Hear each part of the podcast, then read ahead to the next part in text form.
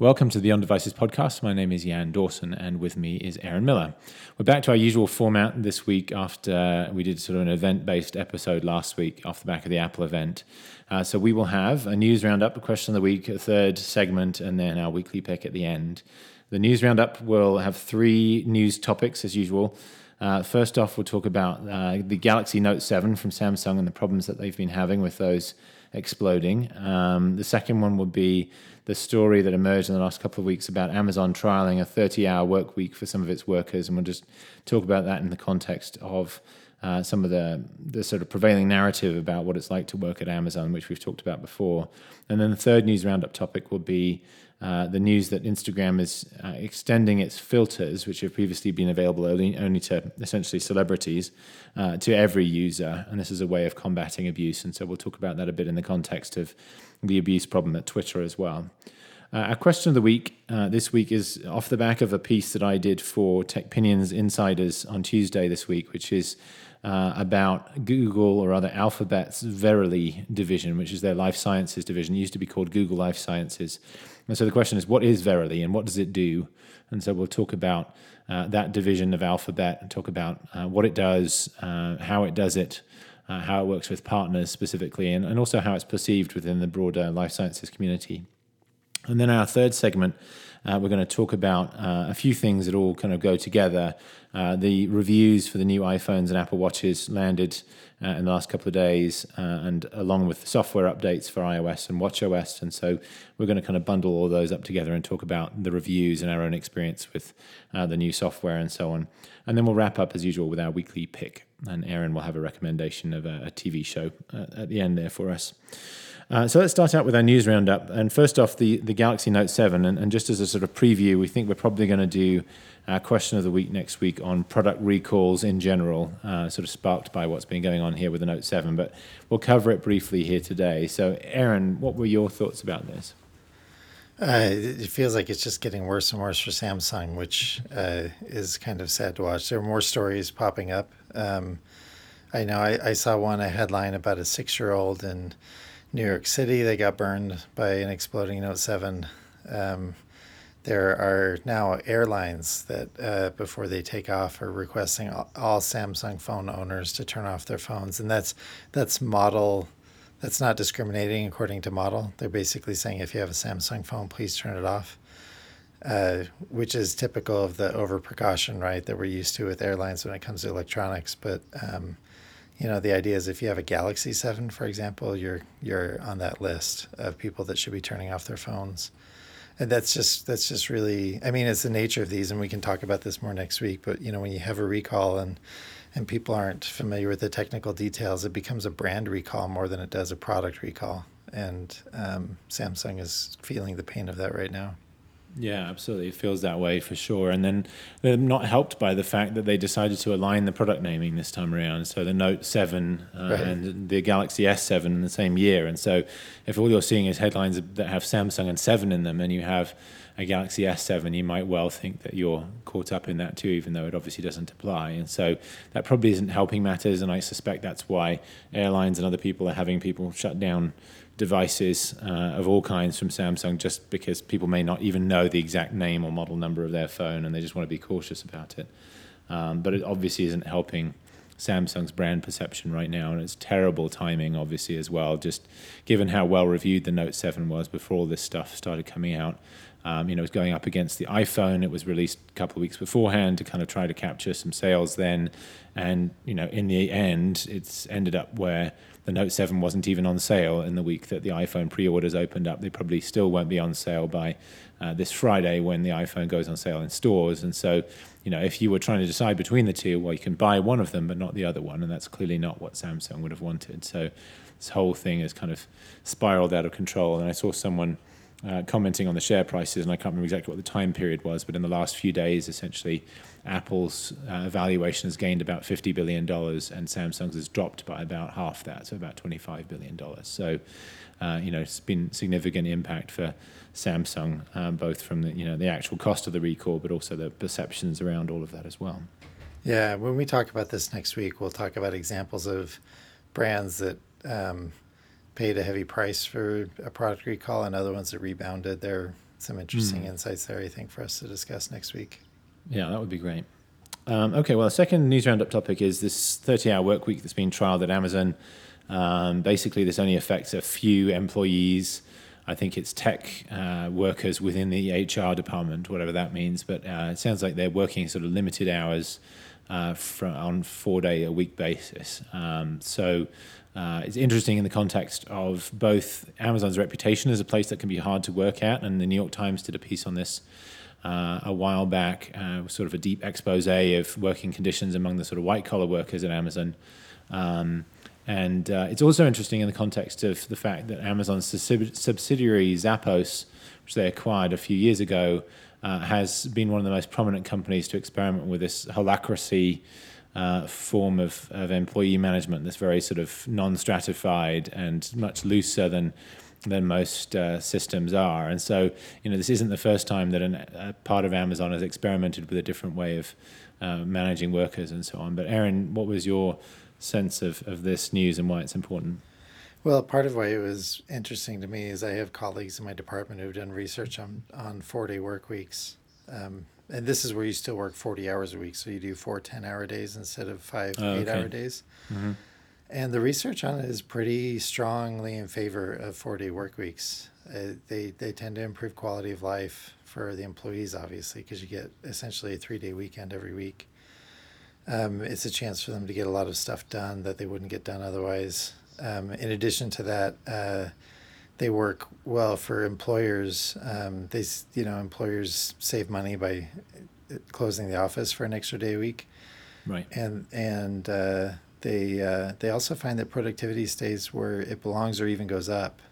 Mm. So so I, I won't be surprised at all if Amazon sees improvements here. And, and there's an element of this that I think is important to point out is that the 30 hour week still comes with benefits. So the people that are working 30 hours a week for Amazon are, still getting employee benefits because um, the cutoff is at you know 29 hours um, before you you know are required to provide certain kinds of benefits, and uh, and I think that's a big deal because those are uh, you know essential, and I think that's actually one of the one of the worst divisions between full time and part time employment in the U.S. is uh, is the employee benefits because they're so deeply entrenched in employer provided health insurance. Um, you know, in spite of Obamacare. Um, and uh, I, I, think it'll be interesting to see what happens over time. Um, you know, Utah actually, the state government uh, adopted a four day work week uh, for about a year. Mm. The hmm. legislature actually ended up reversing on this. Uh, and it was because a lot of people were complaining about government services not being available on Fridays. Right. It clearly only works for certain roles, and I suspect exactly. that's why they're trialing it with HR internally. It's like the kind of thing where it's not customer facing. You can probably afford to wait a work day to resolve most of these things, and you presumably keep a core of staff that does work five days a week as well. Well, and it also it matters if you have staff that can overlap in responsibilities. Yeah. And so if it's like a customer service kind of thing, you know, clearly you don't need a particular employee at work. You just need an employee at work right, to manage so you alternate the days and, that people take off. Yeah. Right, but that's not true for other roles, and and so yeah, it, you know, it'll be interesting to see if it's a trend that picks up. It it, it could. Uh, I mean, if enough people did this, you'd see a noticeable bump in employment too, and employment rates in the U.S. And so, it'll be fascinating to see how the experiment plays out. But I'm I'm I'm predicting that Amazon is going to find good things in it. Yeah, no, it'll be interesting to see how that works out. Okay, the third news roundup topic is um, Instagram introducing these filters, and basically what this means is it applies to comments. So this obviously Instagram has always had filters for photos, but we're talking about filtering comments here. Um, and for a while now, Instagram has made available certain filters to verified users. So mostly sort of celebrities that are most likely to attract the largest number of comments, and especially for people they don't know. Uh, and these filters uh, combine a sort of blacklist of words that Instagram provides, and you can choose to either accept or not, and then you can add your own uh, custom words as well that you want to filter out. And so it's a way for people to say, if a comment includes these certain words, uh, chances are I don't want to see it, and so it would just not be visible uh, in the comments on a particular photo or video. And so it's now being extended to all users, and it's it's in a fairly reasonable way to deal with the problem of abusive comments and so on. And so if you have a public account on Instagram uh, you now can take advantage of these tools. And this, to me at least, was interesting, particularly in the context of Twitter, which has this very high profile problem with abuse and harassment and so on. And uh, it's offered some of this to, again, verified users in the past, uh, but hasn't dealt with it very well. And to my mind, the big problem with something like Twitter is that a word that might be offensive to one person may well be a term of endearment to another person. There's, there's lots of examples of that, and I won't list them, but um, there are many words which I might well find offensive if somebody I knew said them to me, but which other people use uh, very comfortably and banter with each other. And, and so it's very hard to kind of say these words are always bad or the use of these words should always be uh, considered abuse. And so uh, in Instagram, I suspect is a little bit different because when you're commenting on a picture, it, the context is a little different. But it's an inherently difficult problem. How do you stop abuse before it happens? Because once it happens, deleting it does some good and, and banning the user does some good, but the damage has often already been done. And so Instagram's doing this with uh, comment filtering, and I, I wonder if the same approach is probably part of the answer at Twitter. But as I say, I suspect it may be more complex there as well. Yeah, the, the interesting thing to me about this is, and I'm talking anecdotally, I don't know this for sure, but it feels like more people who use Instagram uh, on a personal basis are using it privately, meaning that yeah. if you want to follow that person, you have to request it, and then the person mm-hmm. approves you following them. Yeah. And and so the risk of comments that are offensive seems to go down pretty dramatically for a huge chunk of Instagram users. Um, I will say that younger users seem to be more likely to have public profiles than private mm-hmm. ones. Um, yeah. Versus older users seem to seem to prefer having a private account. And again, this is all anecdotal based on my observations. But the other thing, uh, you know, Twitter's interesting because the opposite of that is true with Twitter. Most people that use Twitter have public facing accounts and don't ever bother making it private. In fact, turning your account private usually is a response to abuse rather than a, an initial decision.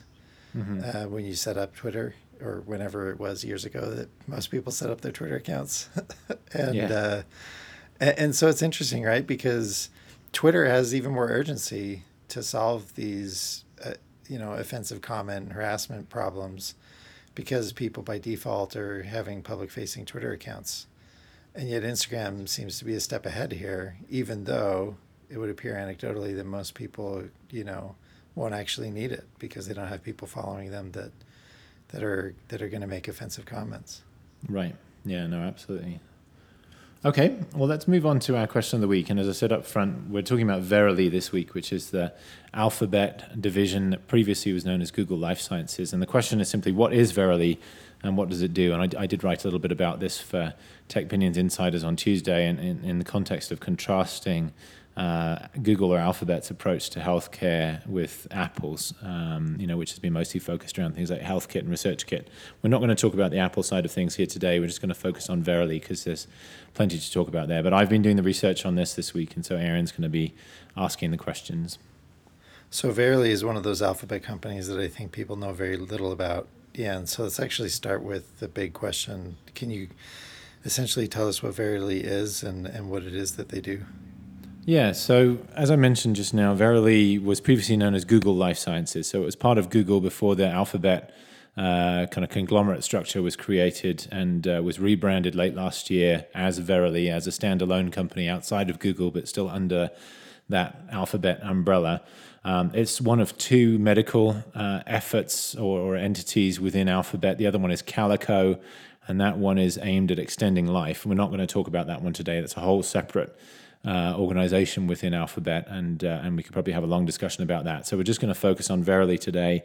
Um, the name Verily is interesting. So um, when they introduced the new naming, there was the usual talk about what the name signifies and so on. And so the CEO of Verily, Andy Conrad, uh, said in, in a couple of interviews that the name is aspirational uh, in that only through the truth are we going to defeat Mother Nature. So, verily, obviously, is a reference to truth and so on.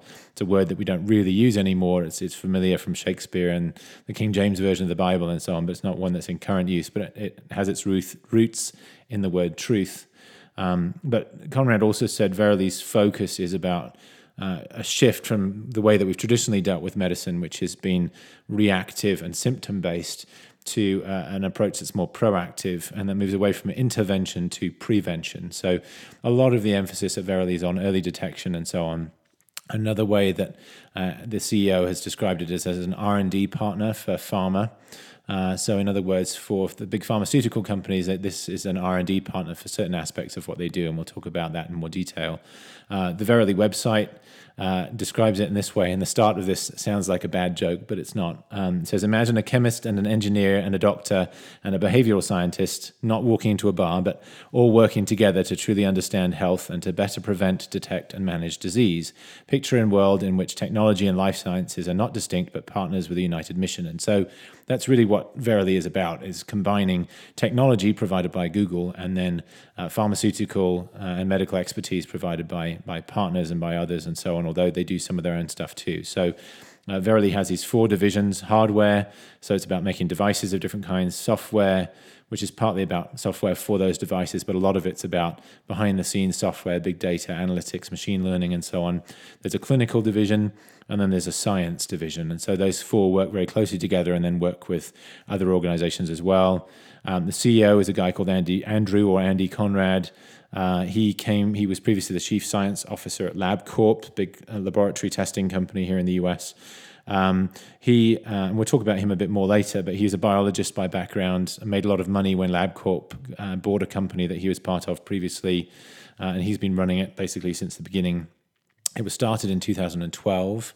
Uh, and he's been the CEO, I think, right from the start. Um, and it was started as part of Google X, then became Google Life Sciences, and then became Verily, uh, and a handful of other kind of top people that run those different divisions that I talked about hardware, software, clinical, and science. A number of those people came from other Google divisions, and then uh, some of them came from outside. So the, the CTO, for example, is a guy called Brian Otis. He was a tenured professor at the University of Washington for seven years before he came to Google.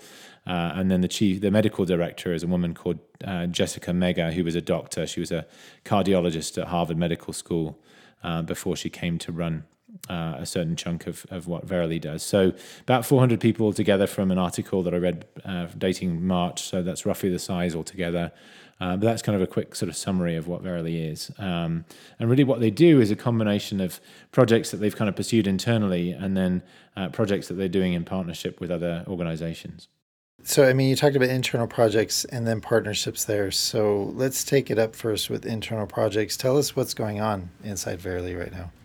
Yeah, so there's a handful of different internal projects that they've worked on. One of the biggest ones is something called Baseline, and this is one of the, I mean, this is a, a characteristic, and we'll talk about this a bit more. Um, but Baseline is is one of several very ambitious projects at, at Verily, and this one is really about uh, and then where the name comes from is it's about establishing a baseline for a healthy human being.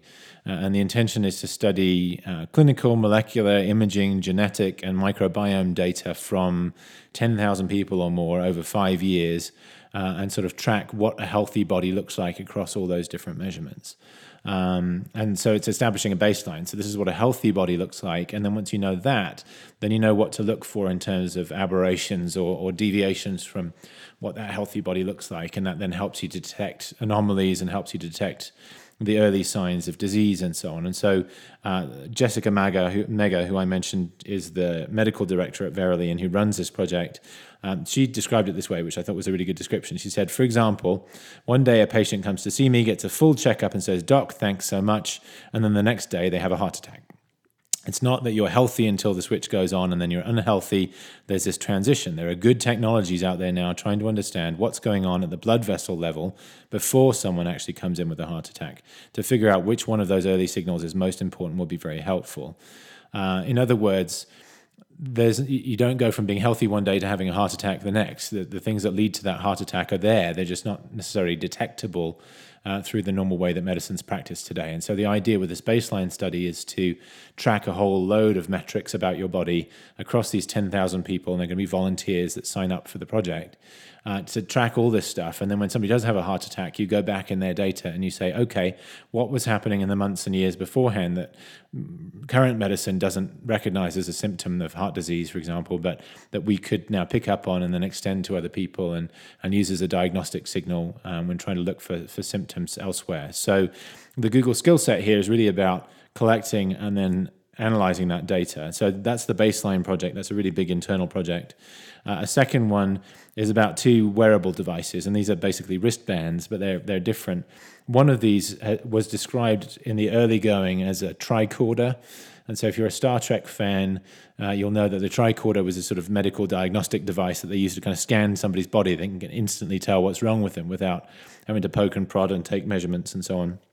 And so, this again, very ambitious project is about injecting uh, nanoparticles into the bloodstream. So, it's basically iron oxide coated with a variety of different coatings that are designed to glom onto different kinds of cells within the body. Uh, and so, they detect cancer and other ailments. And then you wear a wristband that's able to communicate with those nanoparticles and detect what they're finding within the body and do that in real time on an ongoing basis. And so, the idea is that's you know, you've got the baseline study that identifies what to look for.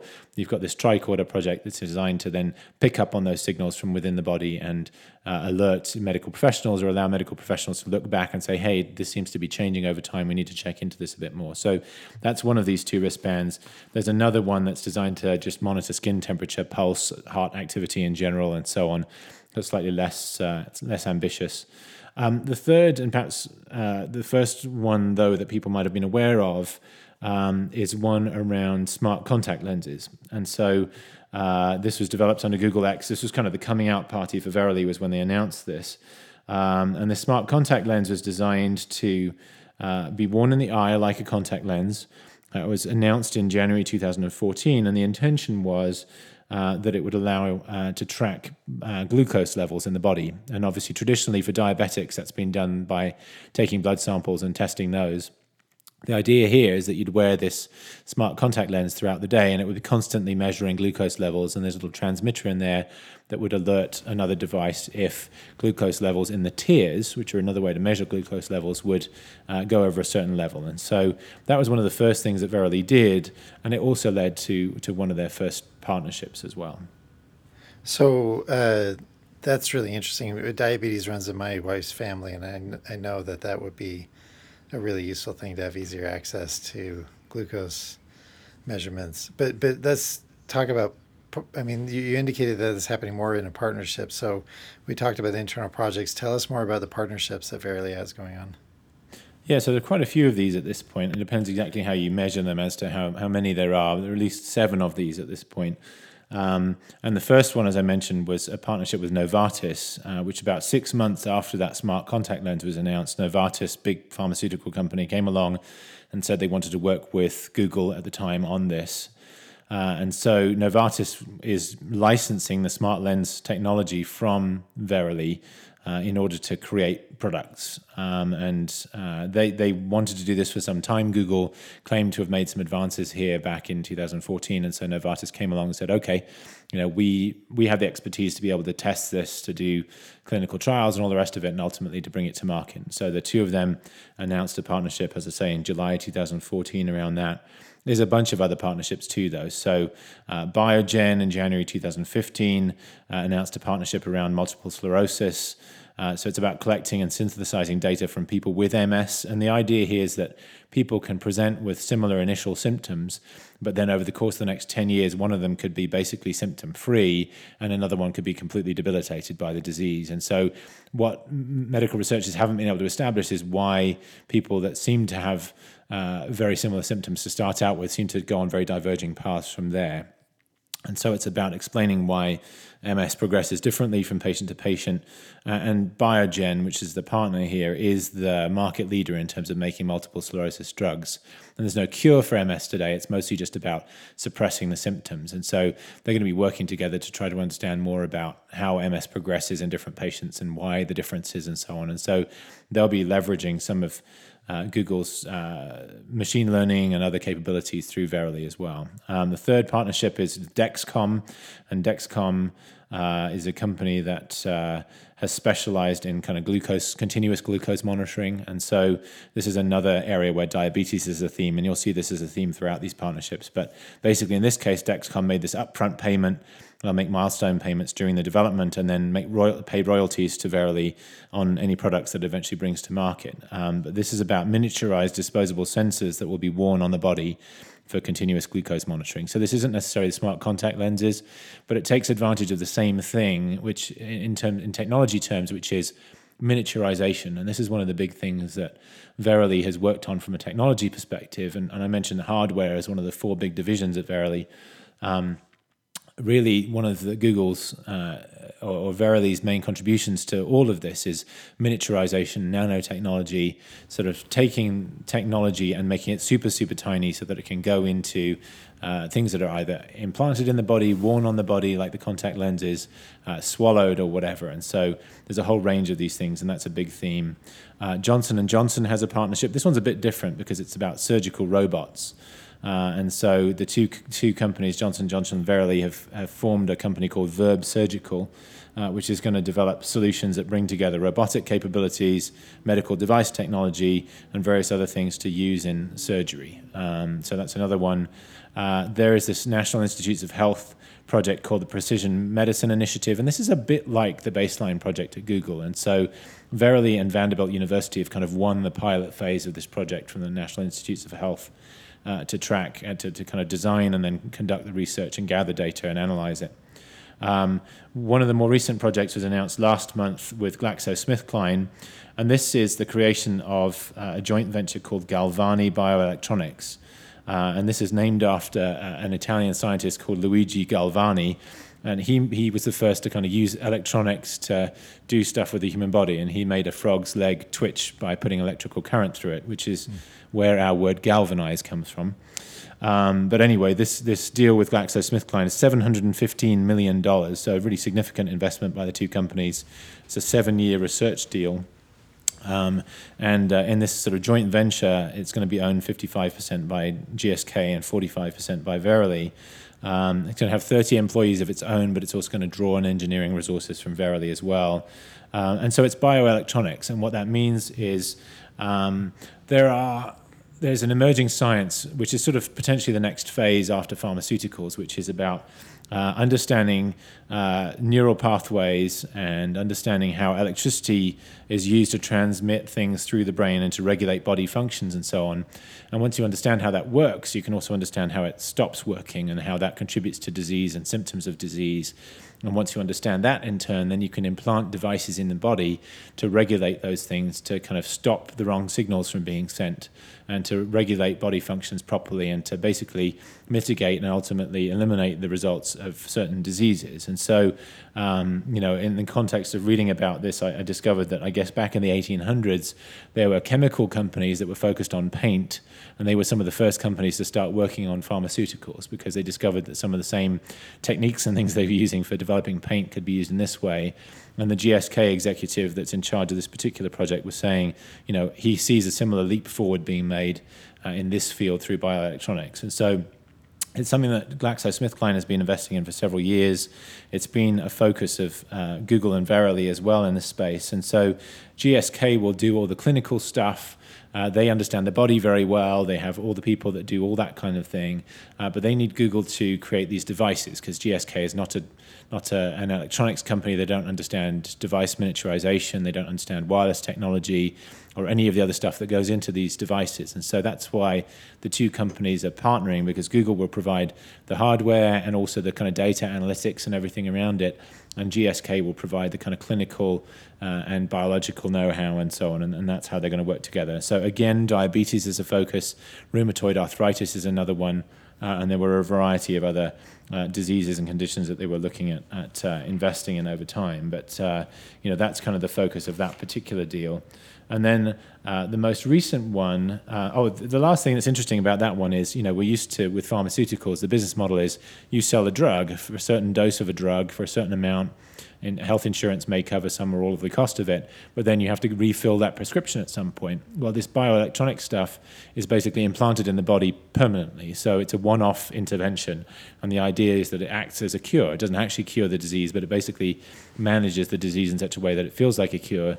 And so the business model will be very different. So instead of some huge upfront payment, the idea is that you might pay on almost a subscription basis. So you make a monthly payment or an annual payment, or your insurance company does that on your behalf. And uh, it might even be performance based. So if it's managing your condition well, you continue to pay. If it stops managing your condition effectively, then you stop paying, basically. So lots of interesting stuff kind of coming out of this. Um, and then the last partnership is one with Sanofi Aventis, or Sanofi, I guess it's called these days. Uh, and this one was just announced this month in September. Uh, and they have a joint venture called Onduo, um, which is going to work on comprehensive solutions to assist, again, diabetes sufferers. And so you see diabetes is kind of a, a common theme. It was the first area that Verily focused on, and so it's been a major focus for them since. Uh, but again, it's about leveraging Verily's expertise in miniaturization and analytics and software, and then Sanofi's clinical expertise and, and kind of expertise in uh, testing and then bringing a product to market and marketing it and so on. So that's kind of the last of these big partnerships. So seven altogether, um, you know, a whole range of stuff. Diabetes is a big theme, miniaturization is a big theme, and it's typically about marrying Google's expertise or Verily's expertise, leveraging Google's expertise in hardware, miniaturization, uh, software and data analytics, and so on, with the sort of pharmaceutical, clinical, marketing, uh, regulatory expertise at these various pharmaceutical partners. The hardware aspect of that is one that's surprising to me I, because we don't typically think of Alphabet as a hardware company. Yeah. Is, has most of that expertise developed within Verily, do you think, or has Google had sort of hardware projects scattered around that it then pulled into Verily when the Alphabet uh, restructuring happened. Yeah, it was surprising to me actually too as I was reading about this because it's not primarily a hardware company; it is a software company. So that side makes a ton of sense. But I guess uh, in the early going, and, and this is where Andy Conrad, the CEO, uh, he'd worked on a number of devices uh, projects before at other companies, and so he brought some of that expertise, and I guess brought people with him. So I, have no doubt that there are some uh, Google sort of uh, sort of field expertise that's being sort of brought into this, but um, ultimately uh, there's a lot of new expertise there too. But it, it's interesting. The guy who's running the hardware division is the CTO, Brian Otis, and he came from the University of Washington, where he was a professor. So um, there are a lot of outside people involved here. Although a lot of the initial leaders of the this group came from Google, a lot of them actually gone back to Google since then. A lot of the people who are in these prominent positions now are people who've come in from outside and brought that expertise with them. So I don't sense that in the hardware fields, Verily is taking as much advantage of Google expertise as it is, say, in software. So, uh, one last question, I guess. I mean, talking through all their internal projects and all their partnerships, this is surprisingly ambitious. And I would say that especially for uh, an other bets company, right? Within Alphabet, they have Google and then all their other bets. And if you look at their other bets, they're characterized differently than the way Verily was just described. I mean, you've got Google Fiber, which seems right now at best kind of a hedge, right, to make sure right. Google keeps an open internet. Uh, you've got Nest, for example. You've got the moonshot projects like self-driving cars and so forth. Verily seems a lot more ambitious than these other things. In fact, in the sense of all the different areas of health it's reaching into. I mean, how do how, how do those who know Verily see it? I mean, do they see it as this kind of like pie in the sky moonshot thing, the way we see a lot of these bets, or, or how, how do they perceive Verily? Yeah, and this started out within Google X, which is the moonshot division at uh, Alphabet um, and previously at Google. And so this this was described as one of the moonshot businesses from early on. So it's definitely best seen, I think, in that light. And there are a couple of things about it that, that really emphasize that. One is that uh, a lot of the stuff has not been done before. They've deliberately not focused on existing fields that are well developed, but they focused on new stuff, new ways of doing things, and so on, which kind of is in Google's DNA, and so that makes sense. But uh, it means that the you know it is a bet in that sense, uh, or lots of smaller bets on things that may or may not pan out. Um, and the other thing is that you know when you're dealing with the medical field, the timelines are extremely long. Um, and so, you know, the GSK uh, deal that I just talked about in quite a bit of detail, that has a seven to 10 year time horizon in terms of actually getting products to market. Um, and so, you know, Verily is uh, said by Alphabet to be one of the three other bets that actually generates revenue today, along with Nest and Google Fiber that you just mentioned. Uh, but the nature of that revenue is very different. It's largely from licensing and that kind of thing. And then the real money is not going to come until a long way down the line. And it's very simply that's because drug development goes through a very long process. So you have what's called proof of mechanism is usually the first step. So once you figure out an idea, you kind of prove it out at the chemical level. So you don't even go anywhere near any bodies. You you basically prove it out in test tubes and so on that that you know adding this drug to this chemical or an individual chemical within your proposed drug to another chemical has a desired effect. So that's proof of mechanism. Then you move on to what's called proof of principle, which is where you do some very early clinical development um, and you basically uh, experiment with you know the element the active element of your proposed drug on disease biomarkers. And do they have the effect there? You don't worry about the symptoms yet. You just say again a chemical level but within somebody's body is it having the desired effect? Then you move on to proof of concept. And if you're from any field other than drug development proof of concept feels like the first step but if you'll notice, this is now the third step that I'm talking about. So that's early clinical drug development, where phase one usually involves 10 to 20 healthy patients, and you just use the drug and see if it has a desired effect within them. Then you move on to phase 2A with 100 patients that have the disease. If that works reasonably well, you move on to phase 2B, then phase 3 and then, if everything's working fine after that, you go on to regulatory approvals and then finally to marketing. And so, as I said, with GSK, the project has a seven to 10 year time frame to get to um, products in market. Uh, and so, this super long. And so, the other problem, as well as the stuff, fact that this stuff is high risk in terms of whether it pays off or not, is you won't actually know for a very long time either. Um, but uh, there's a, a, a a news site that's owned by the Boston Globe called Stat News that covers the kind of biotech space. It just is a startup. Uh, came out last year, and they've kind of one of their big themes has been kind of really being quite critical of Verily, and they found quite a lot of scientists that have either worked with Verily or work in similar fields who have expertise who've been quite critical of. Uh, Verily and its approaches, kind of, this guy from Tufts who's quoted as saying, "This isn't just science fiction; it's science fantasy." Um, whereas Verily's tagline is it's not science fiction, it's fact, basically. Um, so criticizing some of their approaches, saying it's not realistic, saying that they're going down the same avenues that people have tried to go down before, and it's been proven that it doesn't work. Uh, with regard to the smart contact lenses in particular, um, the uh, the problem is that you're not measuring blood sugar, you're measuring tear glucose levels, and that's not the same thing, and it's not necessarily predictive of the same things as if you are taking uh, blood sugar. And so, again, people have been critical of that whole approach and whether it can even work uh, for, for measuring symptoms and measuring glucose levels for, for diabetes sufferers and so on. So there's those criticisms. This whole tricorder project was one of the first things that uh, Google Life Sciences talked about publicly, aside from the smart contact lens. Uh, but that tricorder concept's gone away. Um, there's been a lot less talk about it publicly. It's still being worked on supposedly, but there's a lot of people saying that actually, basically, that product has failed uh, within Verily.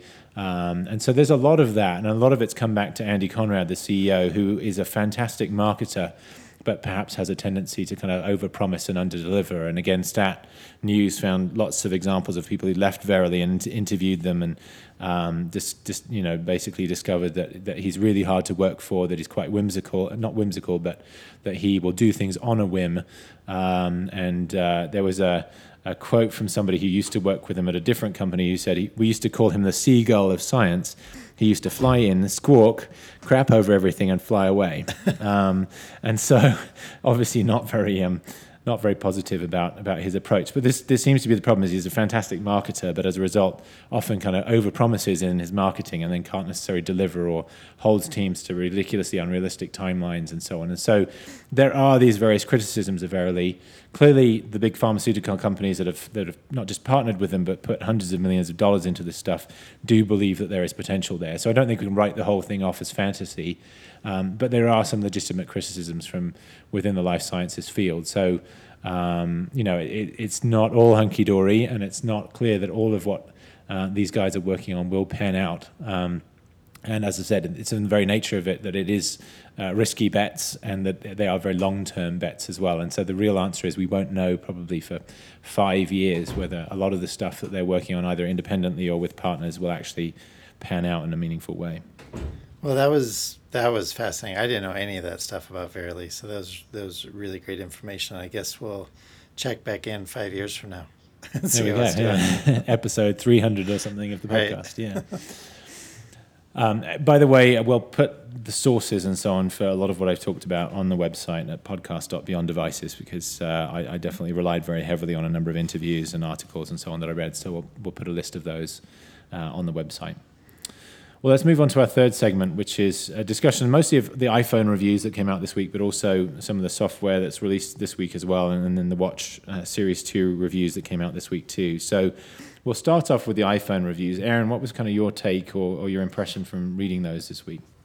Well, you know, it's funny because I felt like I, I felt like deja vu all over again, and I realized that yep. that's anyway. You know, because it was like every year, every year with iPhone reviews the the reviewer basically says there are some nice improvements.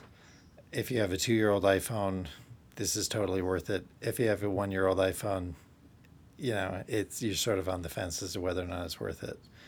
Um, it, it's it's been that way since I can remember with iPhone upgrades because right. even when they make a big form factor change, a lot of the fundamentals stay the same. Mm-hmm. And it just felt like that all over again this year. There, I mean, it was it was like a chorus, like a, a harmony of all these reviewers basically saying the same thing, which was, you know, important, valuable upgrades, but nothing to make you ditch your year old iPhone. Right. Yeah, and there was a real I don't know, I felt there's this palpable sense of boredom from some of the reviewers too, like, oh, I have to do this again. Um, and it's interesting. I mean, maybe partly may, maybe partly me reading into it, but I've talked to some of these people about uh, at some of the big news newspapers, for example, who review this stuff, and I, have heard from the horse's mouth. You know, I really don't like this. It's one of the least important, least enjoyable parts of my job is to review new iPhones because I've done it so many times. People always want you to say something new and dramatic, and ultimately, the answer is often the same, and so it's very hard to be original. And you really feel that sense coming through in some of these reviews. Whereas I felt with other reviews, they're finding new and interesting ways to do it. So um, I think the BuzzFeed reviews have been good. I think we've talked about those before, but they tend to be written more from a normal person's perspective rather than from sort of a tech reviewer's perspective. And as a result, often have interesting angles. So that the iPhone review was quite fun this time around, and the Apple Watch review was good too. Um, Business Insider did this great thing where they had somebody who's not part of their tech team uh, try out the new AirPods. And if you haven't seen that video, you should go and watch it just because it's good comic value. Uh, this guy was trying everything he possibly could to shake them out, and then they clearly hadn't told them a lot about how they worked either ahead of time. And so you see him kind of discovering various feature, features for himself and, and quite enjoying those.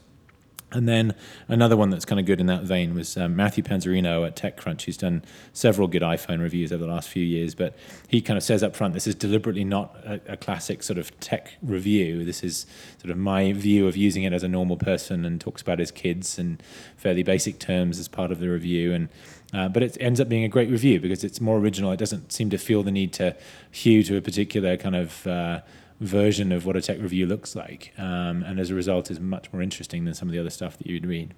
And, but I mean, doesn't that say a lot about the product? And I would I would say not just the iPhone, but the entire category. Smartphones are pretty mature now. I mean, the, yeah. you know, the this form of them, which kicked off with the iPhone nine years ago, this form of product, you know, this product category is. I mean, it's so mature now that that the way people are innovating the way people are getting you engaged is by approaching the review in a unique or interesting way rather than just having new or, or interesting things to talk about with the actual phone. And, yeah. and I just think it's that way in the foreseeable future. You know, I think as a category, mm-hmm. it's it's pretty robust, and every year yeah. it's going to be the incremental thing, and and quite frankly, that's okay because all that stuff mm-hmm. add up adds up to you know these amazing devices we get to carry around with us all day and that's right. that's not a that's not a small thing. That's a really big deal. But it's just so funny to me that, you know, people are, and I, I think it's awesome the way that people are coming up with creative reviews. I think they're definitely mm-hmm. a lot more entertaining. I remember when The Verge started doing like, you know, these these fantastic video reviews, right, where they right. were doing really nice product photography, and and very thoughtful approaches and I think all that's great, but I think it also just speaks to the fact that this is a category that we're not going to see huge leaps in probably ever again. Right. Yeah, absolutely.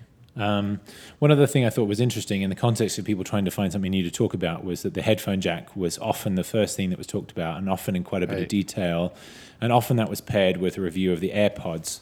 It was kind of interesting to me that Apple shipped the AirPods with the iPhones for these reviewers, even though they're not going to be available until October. Usually, reviews for Apple products come out within a week or two uh, before they actually become available to the public. And I suspect they ship the AirPods as a way of saying, you know, this is kind of why we're removing the headphone jack because this is the future and so on. The problem is that people, I saw lots of reviewers making reference to the fact that they were slightly buggy and these were pre-production and hopefully this gets solved. But there was a sort of a double-edged sword there, where on the one hand, I think right. Apple wanted to have something to mitigate the concerns about the headphone jack, and on the other hand, they shipped something that perhaps wasn't 100% ready yet, and that then got criticized. And so I'm not sure if there was a net positive for Apple or not, but I'm sure it was frustrating to them to see just how much ink was spilled on the headphone jack being taken away and then on the AirPods rather than getting to the positive features and upgrades in the new phones. Well, it's funny you say that because I saw almost nobody talk about the Lightning earpods that come with every yeah. iPhone. I mm-hmm. mean, nobody actually sat down to say, "Hey, these work great. They're fine." You know, like you're going to be happy right. with them or anything like that. Yeah. And yeah. yet, that's going to be the the vast majority of the user's mm-hmm. experience. They're going to get these Lightning earpods with their headphones. They're going to or with their iPhone. They're going to plug it in, and and right. and that's going to be how they use their iPhone especially because most iPhone user use most iPhone users are using the earpods anyway, and switching from a, a you know a headphone jack to a, a lightning jack is not going to make all that big of a difference for most people. Right. Right. Um, I, I, you know, the, the one thing that stood out to me in all of the, the AirPod reviews was how annoying it is to have to control the volume with either your phone or with Siri. Yeah. Um, that there's no volume control uh, mm-hmm. that involves just touch with the AirPods, and, and that to me, I, I, I have a hard time imagining that not bothering me if I was using. Yeah.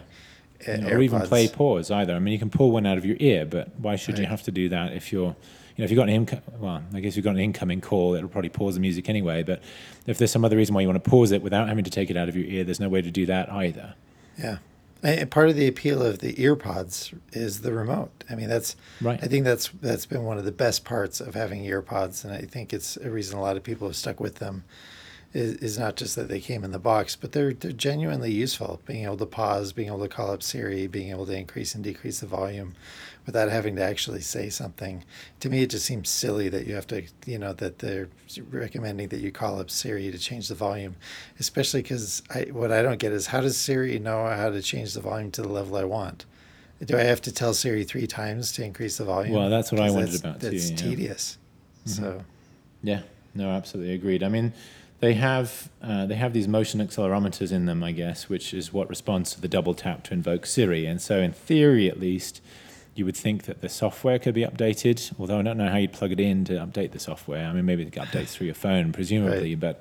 but um, it'll be maybe it'll work like the watch updates to do, which works through the watch app on the phone. But um, you know, in theory, at least they could say, well, three taps is pause, or, or, three taps is up the volume, and one tap is volume down, or whatever. And you know, it seems like something they could kind of fix later. But yeah, it does surprise me that we've kind of lost the control, especially since there's still this big dangly bit that hangs down to act as the microphone for calls right. and so on. You know, there's room for something like that, uh, either in software or hardware, and, and they don't seem to have done it, which it's just funny because pretty much every other Bluetooth headset you've ever used has some kind of controls on it uh, for that kind of thing. So it feels like an odd omission. Anything yeah. else you want to say about the well, iPhones? And, and, I would say, and in defense of Apple with the with the AirPods, most Bluetooth headphones uh, have pretty terrible volume controls as well. Right, they have either something that's really fiddly touch, or you have to make sure you remember which button because you can't see it. Right, you're picking right. a button that's attached to the side of your head, and mm-hmm. so it's not like there's a best in class,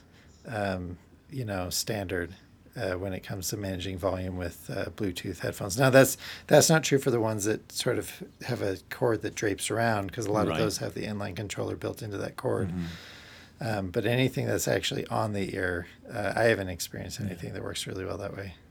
Right. Um, so let's just talk briefly, and we're kind of short on time, so I don't want to talk for a long time, but um, watch reviews came out as well, and then the new software came out. I, you've been using iOS 10 since the public beta started, so have I. I've been using WatchOS for the past WatchOS 3 for the past week or so. Neither of us has used either of the new hardware products, so hopefully in the next few days we'll do that. We might talk about that on a future episode. But any thoughts about all the rest? Anything that sort of stood out to you? Um, you know, I uh, there's not a whole lot to say about the Series 2 watch, and that's just because there wasn't a whole lot added. Mm-hmm. I think a lot of people see the double-edged sword of GPS, and there was reviews I noticed that lamented the the battery life drain, which I mean, all of us knew was going to be a problem to begin with. Right. Um, I, I, on the iOS 10 side, you know, it's funny because when you start using, I, I, when you start using the new version of iOS, um, it's hard to remember what came new with it and what's been around for a couple generations. That said, I did notice one great update. Um, and you know, now that iOS 10 is launched, a whole bunch of app developers are pushing out updates that are taking advantage of iOS 10 features. And the email app that I use uh, on on my iPhone and iPad uh, changed. Uh, I use Spark Email, and now when notifications come up, it actually gives you within the notification a full preview or a relatively full preview of the email, rather than just the first couple lines. And and that's that's pretty handy. I think it's cool. And so mm. I expect that you know I'm going to see more of this. Like all this stuff that was new with iOS 10, especially notification screen and other stuff. That's all stuff I got used to. So it's hard to remember what was different before, which is right. funny how easily we get accustomed to the changes. But I think we're also going to see a lot of it cool things come out because app developers are taking more advantage of things uh, now that iOS 10 is official. I did notice uh, there was a great there was a macro uh, sorry a MacRumors piece on iOS 10 adoption, and it looks like iOS 10 adoption is setting new records. In fact, it's now on. According to this MacRumors article, it's now on 14.5% of iOS devices, which, when yeah. you consider it's been a day, is is mm-hmm. pretty awesome. Yeah, I did. A, I did. I gathered some numbers earlier today, and basically, ballpark. Um, iOS gets as much adoption every two hours for a new version as Android versions do in a month. oh, um, man. so within the first 24 hours, it's within a couple of percentage points of where Marshmallow is, having been released 11 months ago. Yeah. Um, wow. So that's kind of a great illustration of that. And I kind of tweeted that out and get the usual pushback from people saying, this isn't fair. It's not Google's fault. No, it's, it's not relevant. If you're a user, that's the story. Yeah. Deal with it. But, uh, yeah. but it's funny how defensive people can be about this stuff. But um, no, I mean, it was interesting to see a whole flood of new app updates. Uh, on the day that the software came out, from people integrating iMessage, doing new things with Watch, uh, offering widgets um, and new 3D touch interactions and so on. There's so much, uh, you know, Maps integration, Siri integration. There's a whole bunch of. I think I had 40 something updates, and just when I checked yesterday afternoon, on the day that iOS 10 came out, um, from apps that were incorporating new features that are in iOS 10. So. Um, you know, there's a lot of that happening, which is a really good sign because Apple's asked developers to do a lot over the last few years with new yeah. devices and, and features and so on. And so it's promising that so many apps have bothered to take make the effort to to update to support these new features and so on. So I thought that was good. All right. Well, I think we'll we'll end there in the interest of time with that discussion. There's probably plenty more we could talk about. Um, we did have a discussion about many of these things already uh, in our sort of WWDC recap episode, which I think was probably around episode 51. So if you missed that conversation, go back and have a listen to our WWDC episode. Um, let's wrap up with our weekly pick. And so if you haven't listened to us before, this is where we take it in turns to recommend something that we've you've used or enjoyed recently, and we think our listeners might enjoy too. So, Aaron. Well, uh, this week I'm recommending a, an animated TV series called Gravity Falls. Um, this is a series that ran on Disney XD, their cable channel. Uh, it's about two twins, 12 uh, year olds, that spend their summer in a place called Gravity Falls, which is in Oregon. And it's it's sort of like a cartoon version of X Files. Um, you know, it's so, so a way to think of it is like X Files, but for kids. It is really entertaining and fun. Um, you know, what happens is that the, the brother and sister spend their summer essentially trying to uncover the secrets of Gravity Falls to try to figure out why it's such a weird place. And all along the way, they encounter really funny, interesting characters, and uh, it's it's it's a it's a genuinely fun show. I, I think one of the sad things, though, and I guess I have to add this warning before anybody takes me up on the recommendation one of the sad things about it is that uh, the show only had two seasons and, and then was discontinued. Alex Hirsch, the creator, kind of explained it to the loyal followers of the show that, you know, he never really intended this to be a long running series. It was intended only to be the snapshot of this one summer, that this crazy summer that these kids had. um, it's been a really fun show to watch with my kids, and you know, my 14 year old likes it just as much as my 10 year old does, and and my wife and I also really enjoy it. In fact, my wife changed the theme song. There, she changed her ringtone to the theme on her iPhone to the theme song of Gravity Falls. So, uh, okay. just it's it's really that good, and it's really funny.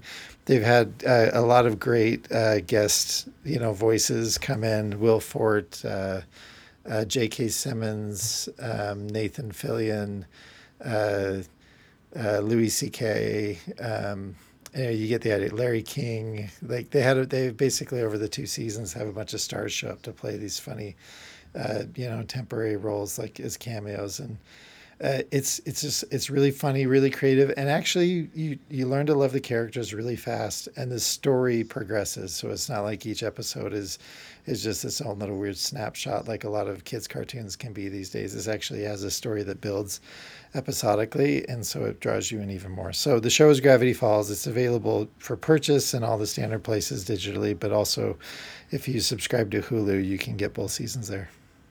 Great. Thank you, Aaron. We'll put a link to that on the website as usual. Um, just this week, I've updated our listing of weekly picks, which is on the website, so you can go and see all our past weekly picks. Um, and I also put up for the first time a listing of all our questions of the week and the episodes that they're covered in. So you can go back and check those out as well. We're also soliciting uh, requests for future questions of the week. I've got some good suggestions on Twitter already in the last couple of days. So uh, feel free to uh, hit us up on Twitter, Jan Dawson or Aaron Miller. Um, or uh, leave a comment on one of our episodes on the website and we'll pick it up that way. But uh, thanks for being with us again. Again, all the links to stuff we've talked about will be on the site at podcast.beyonddevices, and we will be with you again next week. Thanks.